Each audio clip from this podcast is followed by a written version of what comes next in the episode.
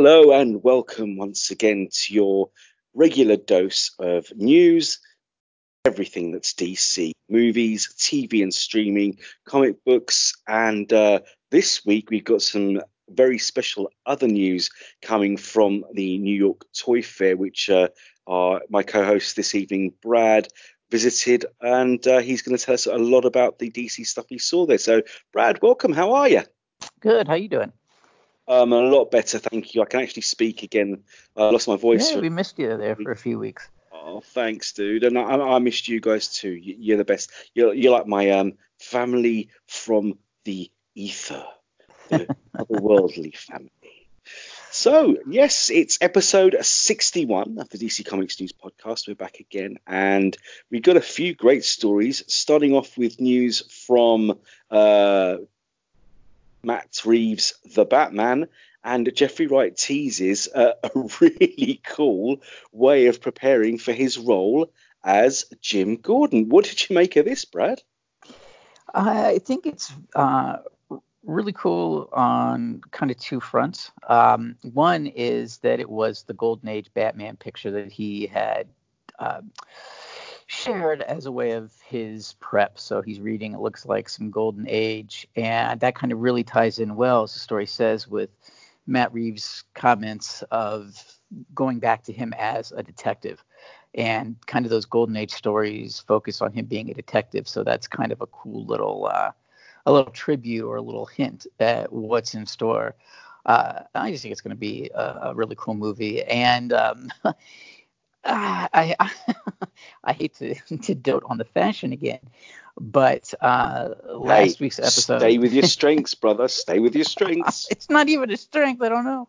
Um, but uh, you know, we we talked about some of those clear pictures that have shown up of the back costume when he was riding the motorcycle, and one thing that kind of bugged me is is the ears. They're just too small. But it's funny on that picture that Jeffrey Wright um, shared, the, the ears are kind of small. So maybe maybe that is kind of harkening back to that kind of um, uh, older rendition of Batman. So that's kind of that's kind of interesting and cool. Uh, and I think that that source material has so much that Jeffrey Wright can can use for the character. And I, I just really think that still think that that is perfect casting. I think he's going to do uh, a great job, and I'm kind of glad that he is, uh, you know, sharing things like that. And you know, I am hoping that on this podcast, from now until it comes out, that there will be a Batman-related story, uh, you know, to go along as this as we get closer and closer to seeing this come into uh, into fruition. So, what do you think? Oh, the same as you. The fact that he's showing the original Batman as he was created in, in 1939 and the early 40s. That collection is actually one of the best there is. So the fact that he's going to that level, I mean, I don't think he's going to stop there. I get the feeling that's just the beginning of his research, but like you said, what better way to start? Because Jim Gordon was in Detective 27 right next to Bruce Wayne. We knew who Jim Gordon was before we knew that Bruce Wayne was Batman, because that's the final reveal and the final panel in the original. Batman mm-hmm. story. So yeah great stuff. Absolutely great. And like you said, um, both you and I cheered when we heard this casting news because we were talking about him and uh, the other options leading up to his casting. And like I said, everything I've seen him in from Bond to Westworld, he is a terrific actor. And honestly, he's going to have the perfect level of intelligence, vulnerability, but when he sets his mind to it, he's going to be the, the, the heroic, strong uh, moral compass that is Jim Gordon. So yeah, absolutely cannot wait. And yeah, well, we've seen Batman on set. Um, hopefully soon we'll see some of the other characters too. Yeah. And yeah, absolutely. And still with uh, Matt Reeves' The Batman movie, more casting news with Gil Perez Abraham being cast as well, we don't actually know. Um, the Orange is the New Black Star is uh, appearing in the Batman, but we don't have any idea of who his character is going to be. This is another one of what Kelly and I might call a no news story. So, yeah, Brad, please let us know your thoughts on this one. I am uh, an Orange is the New Black fan, so I have I have seen the whole series. And so you've uh, seen him before then? Yeah, I have, and uh, and he's good. So yeah, I mean, I uh, I yeah, I'll be interested to see he, who he is playing. But it's almost like we're we're so full of all these majorly known characters that I'm I'm wondering if maybe he'll play uh, some kind of a new type of character that really is just introduced for the movie. So uh, so we'll see. What about you? Well, I've been chatting to some friends about this, and like yourselves, they've seen show, they've seen the show, they've seen um, Orange is the New Black, which, which I actually haven't, and they say he's a very talented young actor. But look, his look, looking at him, and the fact he's got a slight uh, like Mediterranean kind of look, and obviously, and, and the surname. And I've actually seen it online since I've spoken to my friends. We're kind of thinking if Matt Reeves is going down the long Halloween route, could this be Albert Falcone? Could this be Holiday? Um, oh, yeah. one of yeah. the holidays, because um, that's still one of the bones of contention with that story. was it Albert in the first place, or was it um, Harvey and, and Gilda all along. But uh, that's what we thought. I mean, do you think I mean, there's definitely a resemblance? Yeah, it's true. You know, it's it's it's so funny uh, that that didn't jump out at me, uh, and maybe it should have. But when I, whenever I think of when a a, a comic story like Long Halloween is going to be adapted, I always feel like the source material is like a slight guide. Like there's little guideposts here and there, but it's not necessarily ever really a straight adaptation. So the fact that they could bring that character that didn't even really occur to me, but that's that's a good theory. I like it. I think it would really work too because yeah, yeah. the only way I see that cast, that many villains working is in that type of role where they're literally almost like little threats that jump out at Batman to stop him getting to his ultimate goal. So if that's the case, great. If not, well, with you saying he's a decent actor, then I'm just um, looking forward to seeing who he is, whoever he is. So that's that's the way forward, I think. Yeah, yeah, yeah. Good stuff. So he's yeah. he's good, and uh, we look forward to seeing him. Um, moving on from the Batman, uh, another very important uh, DC movie that's coming in the very near future is James Gunn's The Suicide Squad, and for him to say in recent days that he thinks that's the best screenplay he's produced. Well, that has got me smiling from ear to ear. What did you make of that? Yeah, that's pretty bold statement, and I like it. That makes me uh, thrilled. You know that he has that much faith in it, and you know, uh, I'm so I, am so excited to learn more about this. Um, you know this movie as it comes together as well as like we were talking about with the Batman. Um, what's kind of interesting to me is that I am such a fan of the Guardians movies. Um, they're my favorite Marvel movies, I think, really. And part of that reason is the scripts and that he wrote. And it's funny that those didn't come up in his list. He mentioned his script for Dawn of the Dead and specials, so and uh, Super. So I found that interesting that he left those two out of there. So uh, I mean, but either way, I'm sure that it's going to be great. I have this is one one project that I have total faith in. I think for sure. Uh, what do you think? They are very notable in their absence, but um, maybe he was just uh, playing devil's advocate and not mentioning those two films because of the Marvel influence and the way he honestly was so badly treated by Marvel about ancient history that maybe they've just left a, a little bit of a bit of taste in his mouth. But yeah, uh, that's true. Yeah. The main story here is that his favorite script is the new one, and well, like you said, what could be more exciting than that? If his latest project has really pleased him that much, and with all the rumors and all the casting and that cast, wowza, wowza, wowza. Mr. Gunn, I salute you, and I cannot wait to see what you do with Task Force X. Very much looking forward to it. And it's coming. It's definitely coming because the other news on that front is principal photography has finished. Um, the film is in the can. It's now just scoring and post production. So even more fuel to the fire, I think, Brad.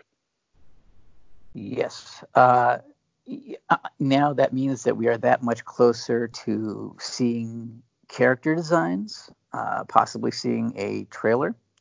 So that makes me really excited. Um, and I'm really now. Uh, was it this year that DC said they were not going to be there at uh, San Diego, or was it? Yes, this year, yeah. Uh, yeah. I was thinking, well, that means that definitely we'd get some kind of footage around the San Diego Comic Con, but if they're not going to be there, that might be a that might be a little tricky. But yeah, it's just I, I can't wait to see you know like I was saying character designs and footage. I'm I'm so excited. So the fact that it's done, uh, it's just fun to watch it come together because we've been talking about this since the early days of this production, and to find it finally wrapped filming, that's uh, yeah, um, yeah, full speed ahead for sure. Absolutely, and it's it's quite interesting reading the article further because when he announced the wrap, he also announced um, how stressful and how difficult some of the things he was going through outside of making the film um, made this particular project all the more um, interesting and heartfelt for him losing his father and his uh, pet dog during the course of making the movie and him putting all that uh, emotion and passion into the film itself. And now we know for sure that it's an aside from the original. It's not quite a reboot. It's not quite a direct sequel. Much the way that um, Birds of Prey and uh, the Fantabulous Emancipation of Harley Quinn ties in because she sees the picture of Captain Boomerang on the wall. She says, "Oh, I know that guy." Um, mm. If that's the way they're going to play it, great, because it still exists in history. It happened, but this is something new, and it's done. It's wrapped and it's coming. So yeah, uh, really, really happy. Really, really excited. So that's the movies. So now we're going to go from the big screen to the little screen and talk about the TV and streaming news.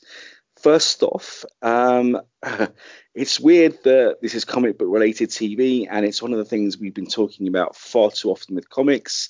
Episodes of Flash and episodes of Legends of Tomorrow have been hit with delays. Brad, what did you make of this one? Well, uh, delays. Uh, at least it's not a comic book delay, I guess. Um, yep. But in uh, in all fairness, it has been a huge year for the CW shows between the Crisis and uh, Ending Arrow and things like that. So it's just been so much that they've been having to put out that it doesn't surprise me that maybe it is post production that has kind of delayed these. But I think that no matter what, I think that we're going to get a good finished product. So it's probably uh, it's probably worth the wait. What do you think? Yeah, you're probably right. Yeah, I couldn't agree more.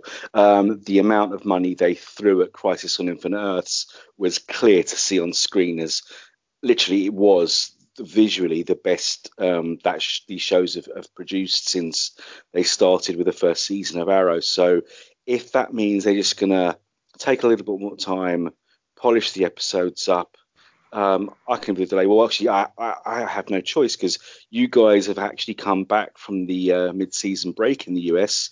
Um, Crisis on Infinite Earths hasn't even aired here in the UK yet. So, thanks oh, DC Comics News, I've seen them, but my fellow fans over here haven't, and we don't know when we will because rumor has it that the UK um, networks are holding off until all the delays and mid-season breaks, and then week here off and two weeks here off that we've had since the shows have come back. They're going to wait until that's settled down. They come back on a weekly basis in the US and then they're going to come back on a weekly basis here. But again, still, we finally found out which network is getting Batwoman, but we don't know when they're going to air it. So when we do see oh, Crisis on Infinite Earths, it will be truncated. We'll only get episodes one, three, and four. So. Oh However late you guys get the episode, it's going to be weeks or months till we get them. Oh, so, man. got to take the rough with the smooth, I guess. But um, yeah, those delays. If there's a reason, uh, CW, if there's a reason, Warner Brothers, lovely. Uh, DC Comics, take note. Give us reasons when there's delays. On better news, an old classic is coming to the DC Universe streaming service, the four season extravaganza, which guest stars Batman and many others, Static Shock. And Denys Cowan, a legendary comics artist, uh, was interviewed about the show, which he helped uh, put together back in the day. And yeah, it's coming back. So, what did you make of that story? Did you watch the show when it first came out? Uh, I didn't, but that's one thing I love about the the DC Universe service is that I can catch up on a lot of that stuff. And I, since the show's been gone, I I have heard a lot of good things about it. So I'm kind of excited to get a chance to go back and uh, and revisit it.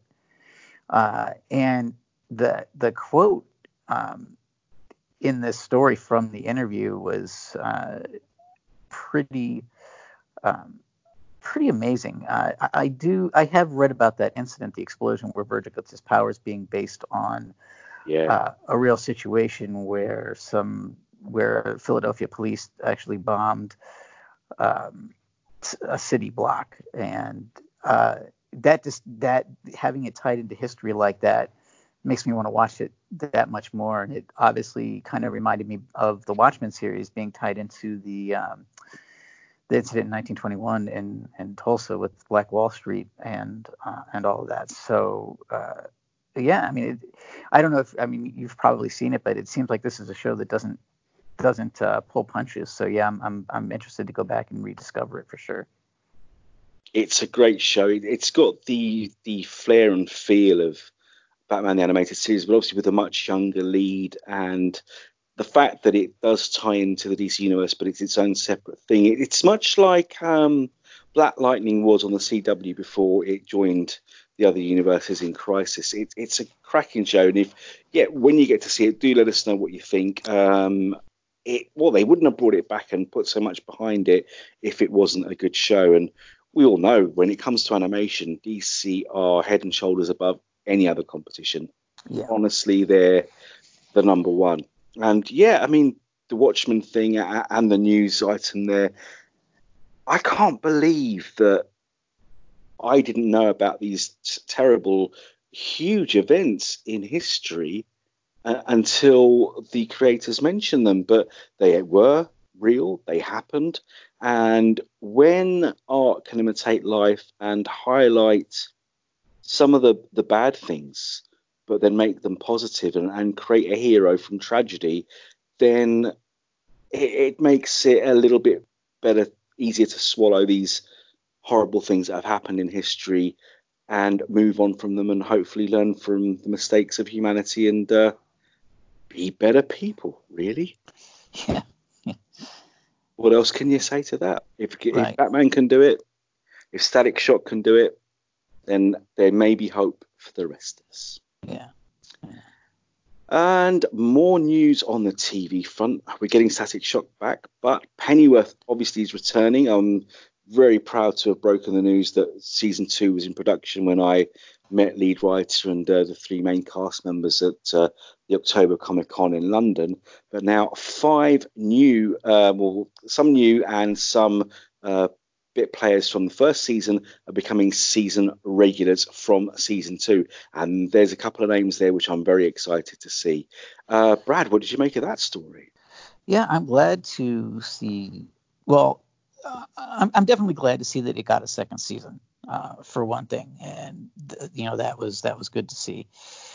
Um, you know, um, I, can't say though that I'm that familiar with these actors, except for um, James Purefoy. I watched uh, uh, some of the following, um, so I'm, you know, uh, it's to me it's a little bit of that um, news, but not news until I know more about it.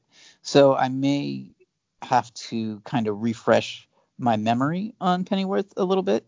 Uh, but yeah, um, I, guess my takeaway from this was I'm just really glad that there's going to be a second season. Uh, what was your take?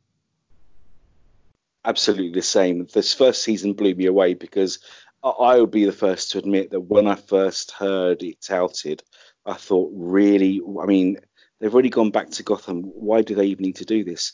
But Pennyworth, as a show, it's in my top three or four shows from last year. It's that, it's Watchmen, it's um, Doom Patrol and The Mandalorian are, are, my highlights for TV for 2019, without a doubt. And like I said, um, the two the other, two other new cast members I'm not too familiar with, but James Purefoy I'm a huge fan, mainly because, like you said, the following.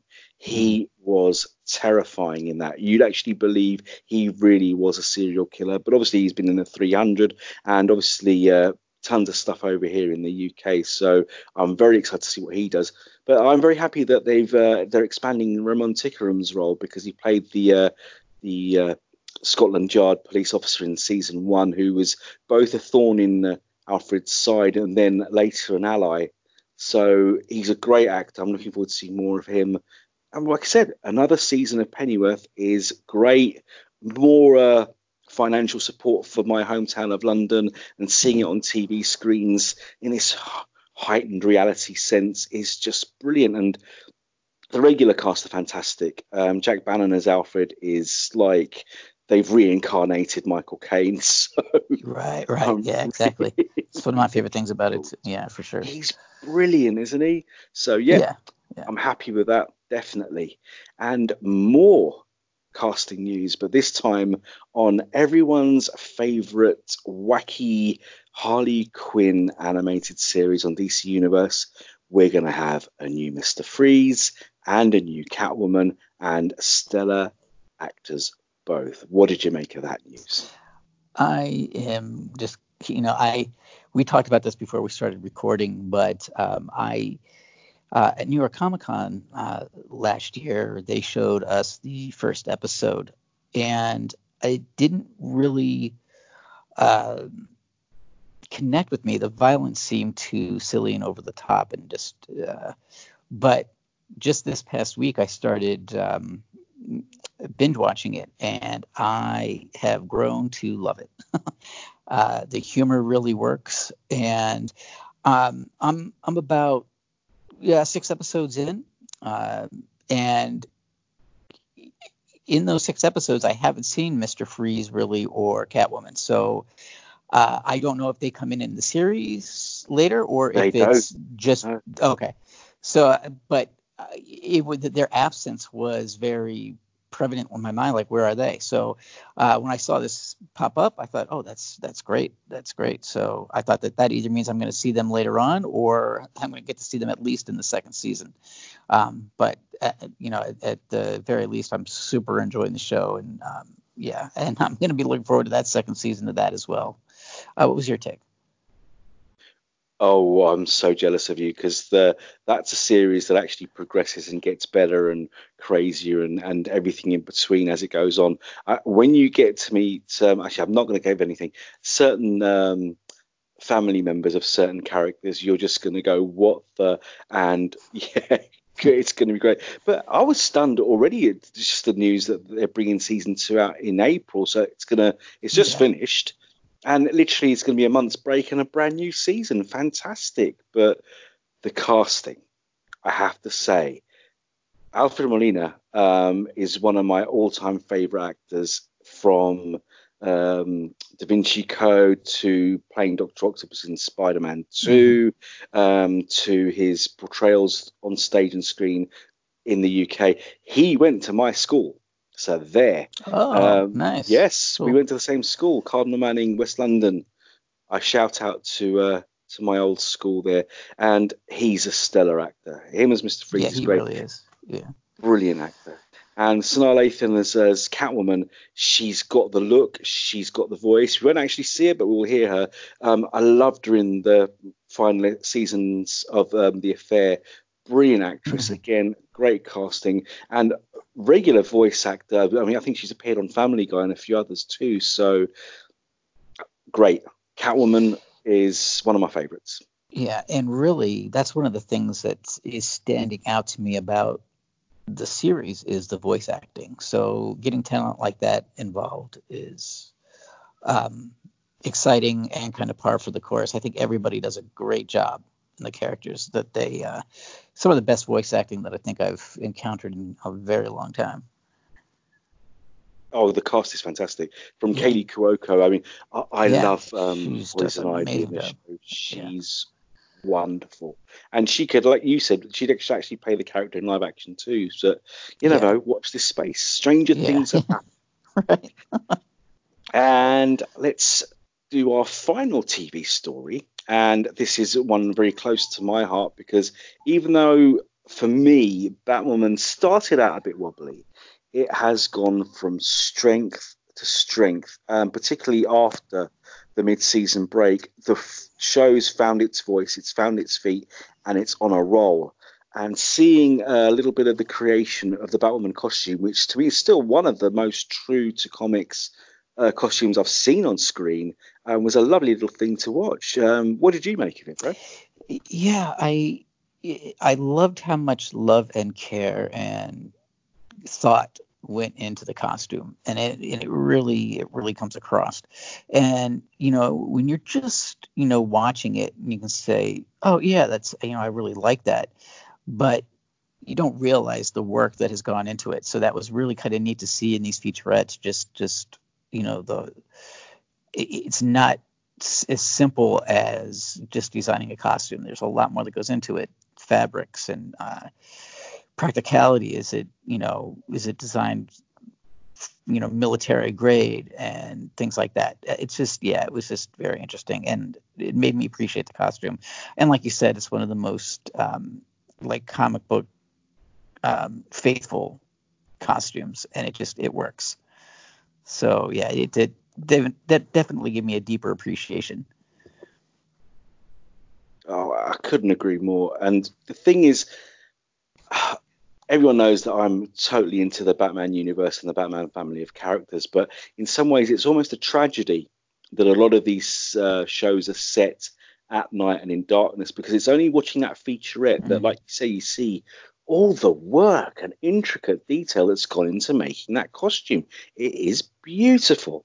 And but it's like with anything that every movie you make, like from Lord of the Rings to the Harry Potters, you see the little things they put on the sets that you'll never ever see on screen, and some of the stitching and design yeah. and embroidery and textures and work that's gone into some of the the weapons as well, and you just never see it. So, like you say, these little featurettes just open your eyes to the talent and creativity of the people that are making these movies and making these shows. So, listen, the, when the designer I didn't realize this, said she made that in the space of a few weeks. Yeah. Blew my mind right. because, you know, some of these TV shows got months, if not years, of pre production ahead of them. And when I uh, spoke to the costume designer on uh, Christopher Nolan's Batman trilogy and Wonder Woman 1 and 2, um, Lindy, she, uh, she literally was working on it, and the film I met her over a year ago, and the film's still not out till next year. So the fact that that Batwoman costume got made in the space of a month, wowzer, mm-hmm. amazing. Mm. Yeah, really, yeah. really. So that's the live action portion of our podcast and then We've talked about movies, TV, and streaming, but of course, there's more to come from the Toy Fair and, of course, from comics where it all came from. But before that, so we make sure that uh, all the lights stay on. We're going to tell you about some of the other shows on the network. So stay tuned. We'll be back momentarily. This is Seth Singleton from DC Comics News, here to tell you about the Spinner Rack. Each and every week, DC Comics publishes so many great books, it can be hard to decide where to invest your time and money. And that's where the Spinner Rack comes in. The Spinner Rack is my honest attempt to rate, review, score the top five books from DC Comics each and every week. How can you listen? It's easy. All you have to do is go to your favorite platform, subscribe to DC Comics News Podcasts, and wait for the new episode to load up. Join me each and every week as I sift through the best from DC Comics and pick my top five books. Can't wait to share them with you and to hear your scores when you share them with us, right here on the DC Comics News Podcast. First, there was the DC Comics News Podcast. Then came the Spinner Rack. And now, the third show brought to you by the guys that brought you all that other stuff I just mentioned. I Am the Night. A story about the stories. A show celebrating Batman, the animated series. Week by week, episode by episode. Just when you thought it was safe to put on a pair of headphones, I am the night. We have returned. Yes, DC Comics News Podcast, episode 61. Brad and I are now going to talk about the four color marvels that are comic books. We love them. And Brad, obviously, last week you and the team talked about the uh, shocking news of Dan DiDio um, leaving DC. And obviously, rumors and speculation abounded as to why, when, and how we found out since, and whether he'd be replaced. And now, Jim Lee, his former co publisher, has broken the silence. What did you make of this story? Uh, you know, um, uh, I was more interested in kind of what Jim Lee had said. Um, you know, I, I find there's something so fascinating to me about the rumors about Marvel and DC coming together, just from a fan perspective of just the idea of what that would do for collectors, what it would do for stories, just kind of boggles my mind. And I know he shot it down, but I just, you know, it's, I, I, I guess to sum it up, there is a lot of things going on behind the scenes right now at DC that we do not know about. And uh, I appreciate his remarks, but honestly, I wouldn't necessarily be surprised if something comes out in the next weeks and months that kind of contradicts what he's saying. Um, uh, even with the 5G being a reboot and things like that. So so we'll see. Um, but uh, I would like to be a fly on the wall at some of these DC meetings and at their offices right now. Um, it just seems to me like they're years down the line there'll be a book written about it, you know. So so we'll see. And it's it's interesting that that right now they're not going to replace Dan, which I found kind of interesting. They're, you know, good for them for focusing on publishing, but we'll see. Uh, what was your take? Very similar to yours. I do feel like there's more going on than we've been told. But when you hear comments like DC Comics has been around for 85 years, they're going to be around for 85 years more, that puts my mind at rest. Um, as to the whole yeah. joining up with Marvel, while it would be very exciting, I do like the different tones and feels of both companies. I love comics in every shape and form horror comics, sci fi comics, superhero books are my go to. But I like the different voices that both the companies have. And I don't know if they would become a little bit watered down. And I mean, could you imagine? I mean, with continuity reboots and restarting number ones, which Marvel's actually even worse at than DC, um, could you imagine how many they'd have to rewrite now to amalgamate if they go down that route the Marvel and DC universes. Ooh. Yeah, see that's yeah, see that's part of it that fascinates me is exactly how would they go about doing that? Because in one point, like you were saying, that um, they both have these different kind of voices, and I don't think that anybody involved with either company or fans would want to see that go away. So I think it would almost be the situation where they would have these kind of crossover events, you know, once every year or two where the characters kind of come together but overall they might still be separated you know so that they don't lose those unique voices. It's just it's it's kind of it's kind of fun to think about all the different ways that they could go about it. Um, but yeah i mean i think that you're absolutely right that that um, we don't want to see these DC stories get watered down, especially Absolutely. you know we, you know yeah, and we've talked about this on the podcast. It's kind of like a a bit of a golden age to be a DC fan right now, as far as the comics are concerned, because there's just so much great stuff out there. Yeah, and that that's that's my one worry that they might get lost in the shuffle. And while even though for me they are starting to lose steam, the Marvel movies are kicking butt in in box office and, and in draw.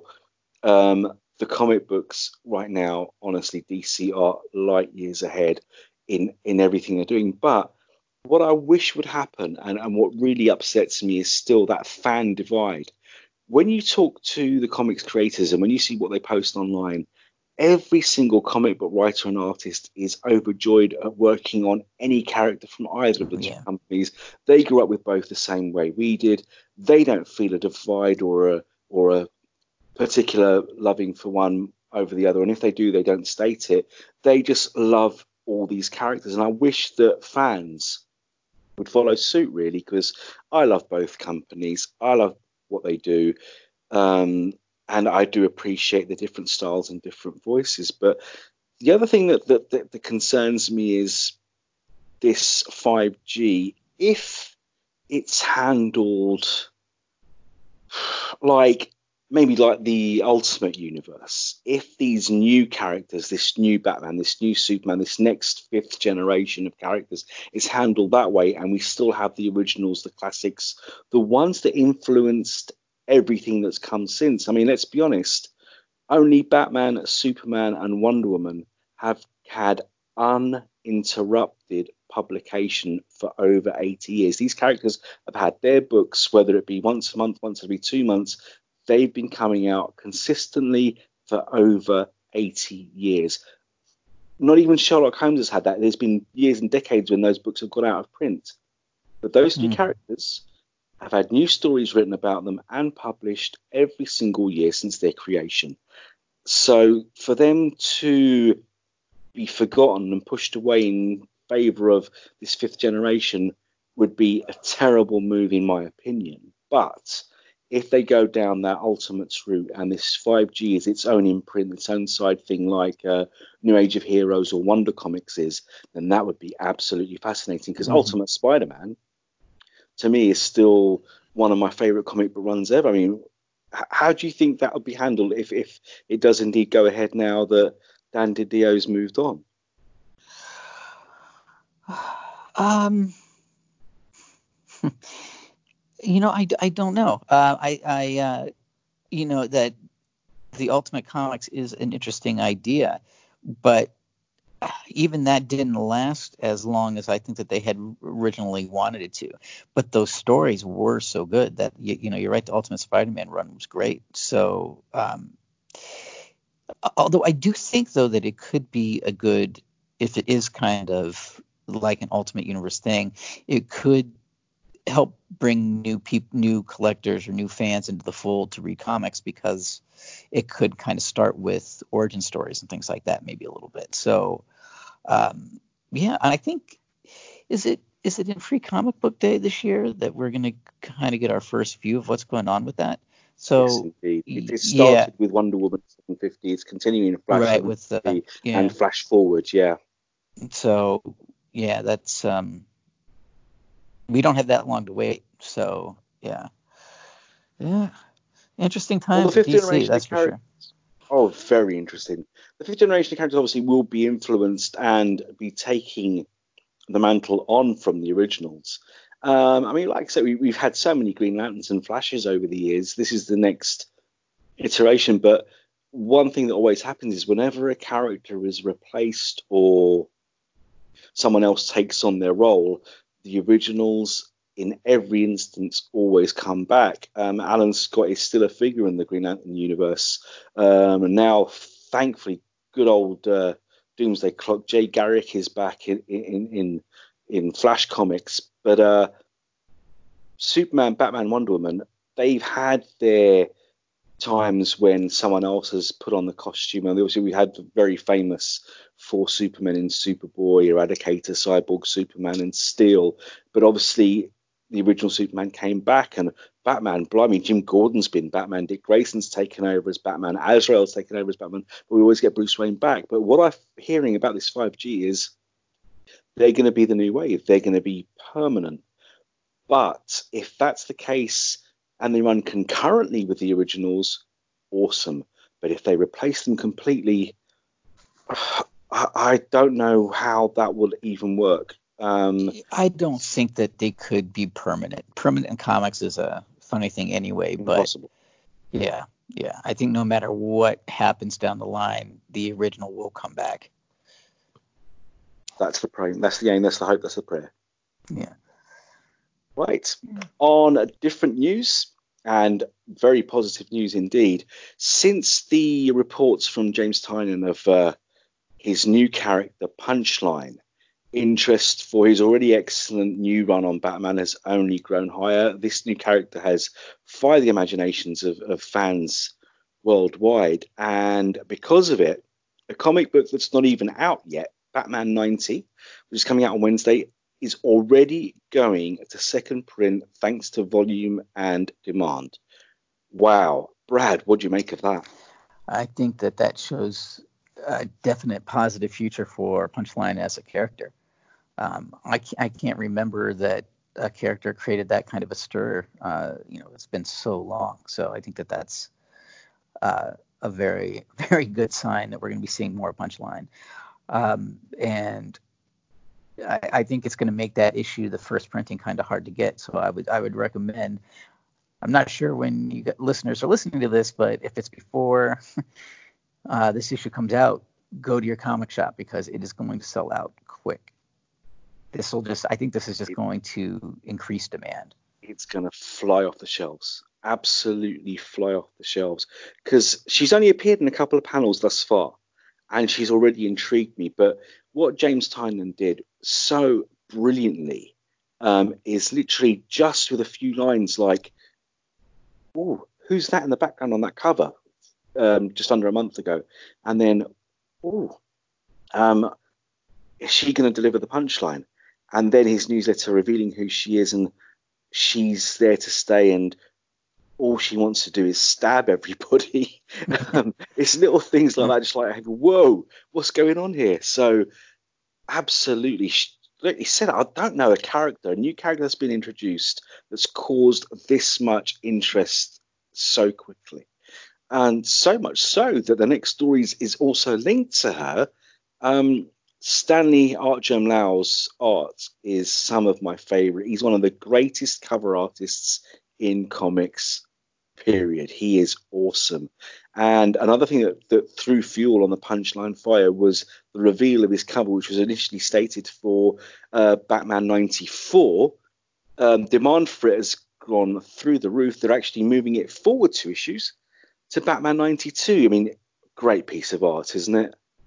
Yes. Yeah. Yeah. It's yeah it's great.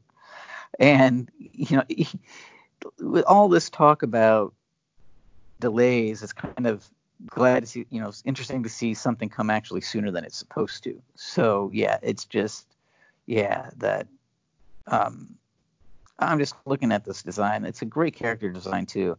Um, and I would say that even that cover, even if I didn't know, I would kind of be like, hmm, I want to check this out. So yeah, I, I agree. Uh, it's, it's great. It's great. The character's fascinating. Her look is intriguing. Honestly, to me, in terms of character designs, I don't think a character has leapt off the page in terms of their look this much to me since Alice's first appearance in J.H. Williams and Greg mm-hmm. Rucka's Batwoman back in the day.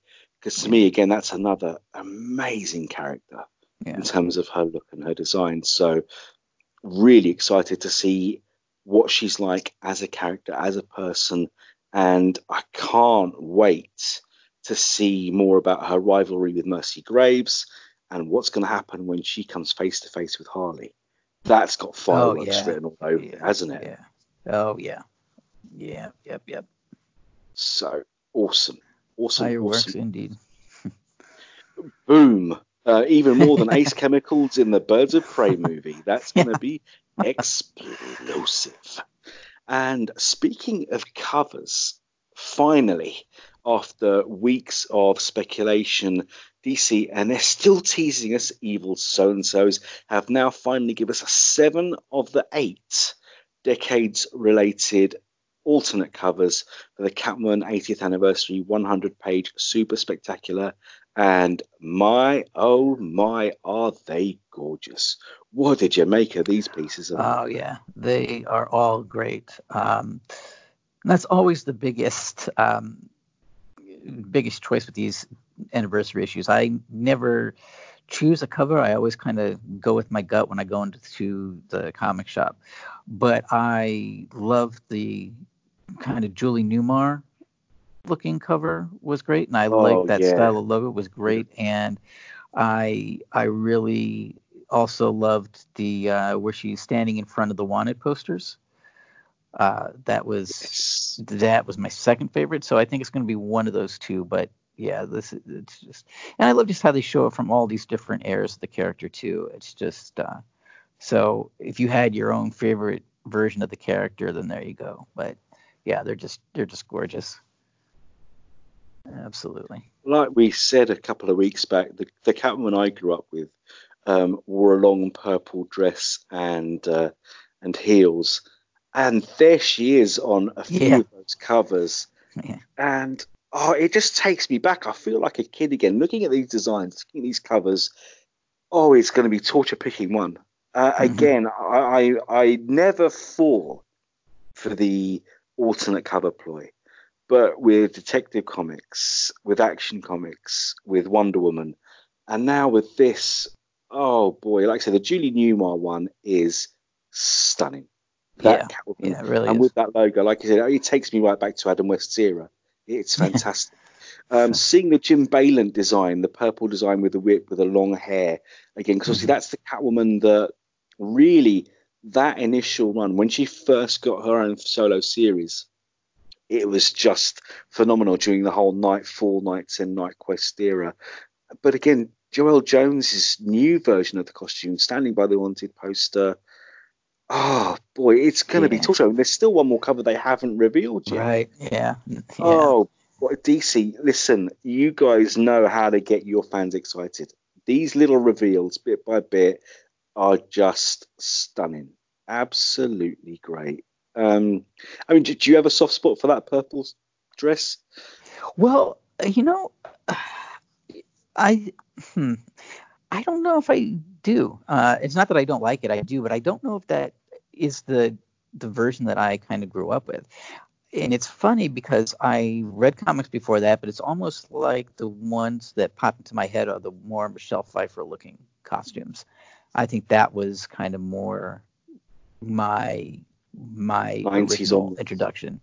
Yeah, even though I collected comics in the 80s, that's the one that still jumps out to me as the um, the one that I was most familiar with. The year one and uh, Long Halloween era. Yeah, right. That's the right. one that led to everything else. Absolutely, yeah. But obviously, I'm I'm a tiny bit older than you, and obviously in the UK we also had a lot of British magazines reprinting the stories from the uh, 50s and 60s when that was her main look. But uh, listen, I'm just so glad that the green Catwoman costume with the little uh, pointy mask hasn't made it to any of those covers because that one was definitely a mistake. Because I don't remember Yeah. ever seeing no green cats. Yeah, No, no, no, not on this planet anyway. So. that was a that was, they were smart to leave that out. Uh, yep, that one. Uh, it may make an appearance in the book, but uh, at least it's not on one of those covers. or maybe that's a surprise on the eighth cover. We're going to get the Green Catwoman. Let's move on. um, so a few weeks back, DC did again give us seven of the eight decades variant covers for the Robin 80th anniversary 100 page super spectacular, and now we have all eight, and boy, were they worth the wait. Again, I'm going to have end up bankrupt or have to sell my soul or something to get all these covers because can you pick one again from these Robin covers? They're stunning. Yeah, no, I can't. I mean, they are all. Even with the Catwoman, I was like, I'm drawn to those too. But with these Robin covers, there's something that just about all of them. And like I was saying with the Catwoman too, is that there's all these different eras, and I really like the Dark Knight Returns uh, inspired Oh, cover. We love you. Yeah, yeah, and I mean, they're just there's so many different people who have been Robin over the ages. I also love that cover where they're all kind of leaping. Um, yeah, I mean, these are these are gorgeous too. And how cool is it to be an artist selected to draw one of these eight covers for for this or for Catwoman or any of these big anniversary issues? It's just that has to be an incredible honor. So, and really, they've knocked it out of the park. to see Jim Lee recreate the original appearance of Robin from Detective Comics 38, leaping through the uh, the steel ring with a, with a paper cover yeah. and Batman holding it. That's just gorgeous, isn't it? Yeah, and I love the logo. Yeah. The, the font that Robin's written in on that cover too. Yeah, just amazing.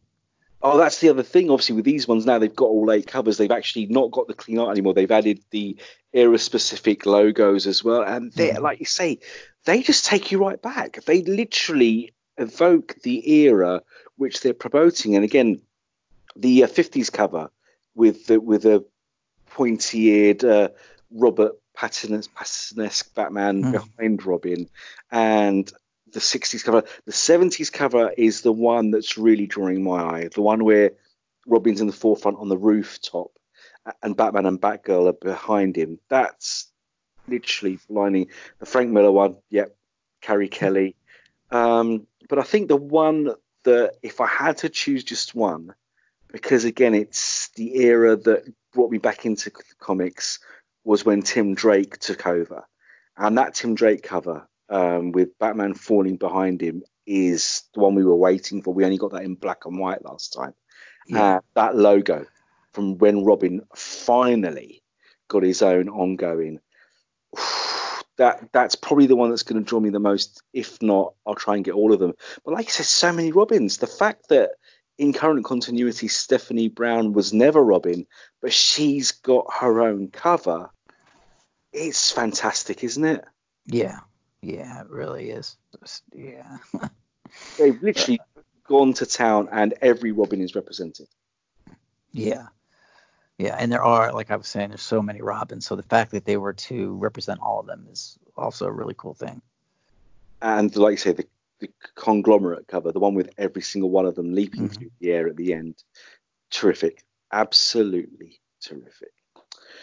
So that's our movies, TV, and comic book news stories done. But at DC Comics News, we have a man who knows toys and games. He has a wit and flair when it comes to comic book fashion too, hmm. and he was at the toy fair and he's seen all the marvelous DC related goodies that are coming our way. So, Brad, my friend, my brother, I hand it over to you. Tell us more about what you saw and get us even more excited about ways in which we can spend even more money. Well, there was a lot of Wonder Woman representation because of 1984 coming out, but the one problem with that a little bit is that you know, we still haven't seen a lot of the characters. So they basically we got to see a lot of Wonder Woman and a lot of Wonder Woman in her gold armor. So you know the like Funko Pops and things like that we got to see. So um, but soon I'm sure we'll get to see more as some of the characters are revealed. But I think the best stuff was at the uh, DC Collectibles, now renamed to DC Direct. Some of the stuff yeah. they have is just absolutely um, incredible, especially if, like you, you're you know you're such a Batman fan. Um, they have um, the, the, Joker Clown Prince of, of Crime statue line, uh, inspired by um, Jokers by Brian Bolland, Jim Lee, uh, Lee Bermejo from the Batman Damned. I mean, wow. they are just beautiful. Um, the the Brian Bolland one is one of my favorites because I just love Killing Joke so much. Um, he's got his hands in his hair like the Killing Joke cover. I mean, it's just so good. And I really like the uh, Artist Alley line that they have out with these kind of um, up and coming edgy kind of street artists do those are so cool. Uh, a new Joker design, a really cool pink Catwoman design by Brittany Lee was really cool, kind of Asian influenced. It was it was uh, really really cool. Um, uh, and uh, there was a Batman Rogues Gallery multi-part statue that included Catwoman, Penguin, Joker, Harley Quinn, Mister Freeze, and Deadshot, uh, which was uh, which was really cool. Um, and a new wave of DC CoverGirl statues, uh, all influenced by the art of Frank Cho, which is really cool. So we have a Batgirl, Supergirl, Harley Quinn, uh, Poison Ivy. Uh, people are really going crazy about the Batman Black and White statue line that's coming out. Uh, Batman influenced by Todd McFarlane is part of this. An armored Batman uh, from Frank Miller's take on Batman. Uh, a Bat Monster by Greg Capullo. Um, another uh, Brian Bolland statue uh, in the Batman Black and White line. and a Batman Gotham by Gaslight by Mike Mignola, which is absolutely uh, absolutely beautiful, uh, and uh, Freddie E. Williams Batman. So the black and white line, I think, is going to be a particular uh, fan favorite. And as far as like the DC Essentials action figures, and this is, I think, one thing that a lot of people are talking about outside uh, of Toy Fair was the DCeased line of of oh, figures yeah. that are coming out. Yeah, which yeah, people are going crazy over those, and they look amazing as well. Uh, we have uh, DC Designer Series, uh, Metal Batman by Greg Capullo, which is really cool. Another Mike Mignola Batman mini statue. Uh, a Batman by Alex Ross statue. Uh, Michael Turner Supergirl, which was really cool. And uh, Batman Who Laughs by Greg Capullo. Um, yeah, so just so much, so much coming out. Um, we have new Batman The Adventures Continue action figures from inspired by Those ones have the grabbed yeah. my heart. Oh, and what was really cool at the booth, they actually had the first issue, um, not the actual finished issue, but like the inside art, and I was able to look at it and Oh, it's gonna be good. But as I was, I couldn't believe I was able to see. I was like, wow, oh my god, yeah. So keep your eye out for that because it's gonna be great. But as far as that goes, uh, we have uh, Robin, the Joker, Batman Who Laughs, uh, version two of Batman and Catwoman, a Vampire Batman, uh, Talon, uh, Thomas Wayne, Batgirl, and Robin. And we have some more animated series figures, Christmas with the Joker, um, and some more Harley Quinn, uh, Red, White, and Black Statue line by Stephen Pugh. Um, Harley Quinn by Amanda Conner. And I think that really the Amanda Conner Harley Quinn incarnation of the character is become really iconic. And I think that was one of the yeah, and that's one of the biggest influences uh, on kind of Margot Robbie, I think. Uh, so that was kind of cool to see. Um, we also have some uh, new DC bombshell statue, a Harley Quinn, and a Poison Ivy holiday. Yeah. So yeah. So that was as far as Toy Fair goes, was definitely the DC uh, direct booth. I mean, the, the stuff coming out. You as a Batman fan must be losing your mind because there's just so much, and it just goes to show that Batman reigns supreme. He's the absolute most popular superhero. He's untouchable, and fans just can't get enough. But the design on these toys is just absolutely uh, just incredible. Um, uh, I'm, I'm actually kind of making my way and posting stories about all this on the site, so I'm going to try to get to as many of them as I can by the end of the weekend. Um, but yeah, I mean, check out these pictures online. They're just they're just absolutely incredible for sure. I don't know if you've had a chance to see any, or what was your personal favorites? Ones I've seen. Um, we were excited when McFarlane Toys announced that they were getting a DC license. And seeing those Batman The Adventures Continue figures and seeing um, the Sean Murphy White Knight version yes, of Batman. Yes. Oh, yes. and these things are gorgeous. yes. And when you say, I, I, I can't express how much I love when they get an iconic version of the comic book Batman, someone like Kelly Jones, someone like Mike Mignola, and they translate it into a three dimensional statue, Yes. and it's exactly what you'd imagine. And the Right. Todd McFarlane with the cloak and things like that. Um, it's stunning on the comic book page, but that's two dimensions. yeah. When you see them realized, sculpted, intricately hand painted, Right. Oh. It's just incredible how detailed they get and how and how you're saying it is. It, it, you can tell it's absolutely the artist. They take such Yeah. care into maintaining that vision that the artist has. It's just yeah, it's wild. It is wild. it's knockout, absolutely knockout. And to think that the Batman Black and White range, that new one is the 100th and the 101st models in that series. Um, like you say, Yeah. can Batman be touched? I have 101 just from that black and white range, plus the McFarlane toys, plus the DC collectibles. I um subscribe to the uh, Sideshow collectibles newsletter, and I get press releases from them almost weekly. And when I see some of the stuff, obviously we have to report that on on our sister site, Dark Knight News, um, which is the, the the mainly Batman and Batman family related site. Some of the stuff I see, the Harley Quinn red red black and white, and, and oh boy, some of this stuff, bombshells, those designs knock me. I love that whole aesthetic from that era, and the way they've translated the fashions of that time into superhero costumes that are relevant to the characters. I mean, Batwoman for a start. it's just literally with a baseball bat. Uh, and well, we all know that during the war, the, the women's baseball league took over because the men were all uh, away fighting. So that whole era just just blows me away. And Yeah. I'm so jealous that you went to that toy fair and you saw some of that stuff and you got to see the inside art for the Batman Adventures Continue. Oh, Yeah. I'm so Yeah, jealous. that was to me. Yeah, that was that was definitely definitely a highlight. Yeah, and I'm going to uh, be buying yeah, that book. Yeah. Yeah, Every you- issue. Yeah, you have to. Yeah, you'll love it. Of course you will. You're yeah, you're the biggest Batman fan ever. But yeah, it's, well, I've got all the others. I've got in for a Batman treat. Adventures, Batman Yeah. and Robin Adventures, Batman Adventures Lost Years, Gotham Adventures. I've got every issue of those, and uh, I need to get them in collected versions because um, I read them far too much. But yeah, nice one, Brad. Brilliant report on the Toy Fair. Thank you so much. And that is about that for this week's episode. That was episode 61 of the DC Comics News Podcast. And and if you enjoy the show, please talk to us, message us, leave comments, rate us, review us online. You can catch the show on Spotify, Apple, Google Play, and Stitcher.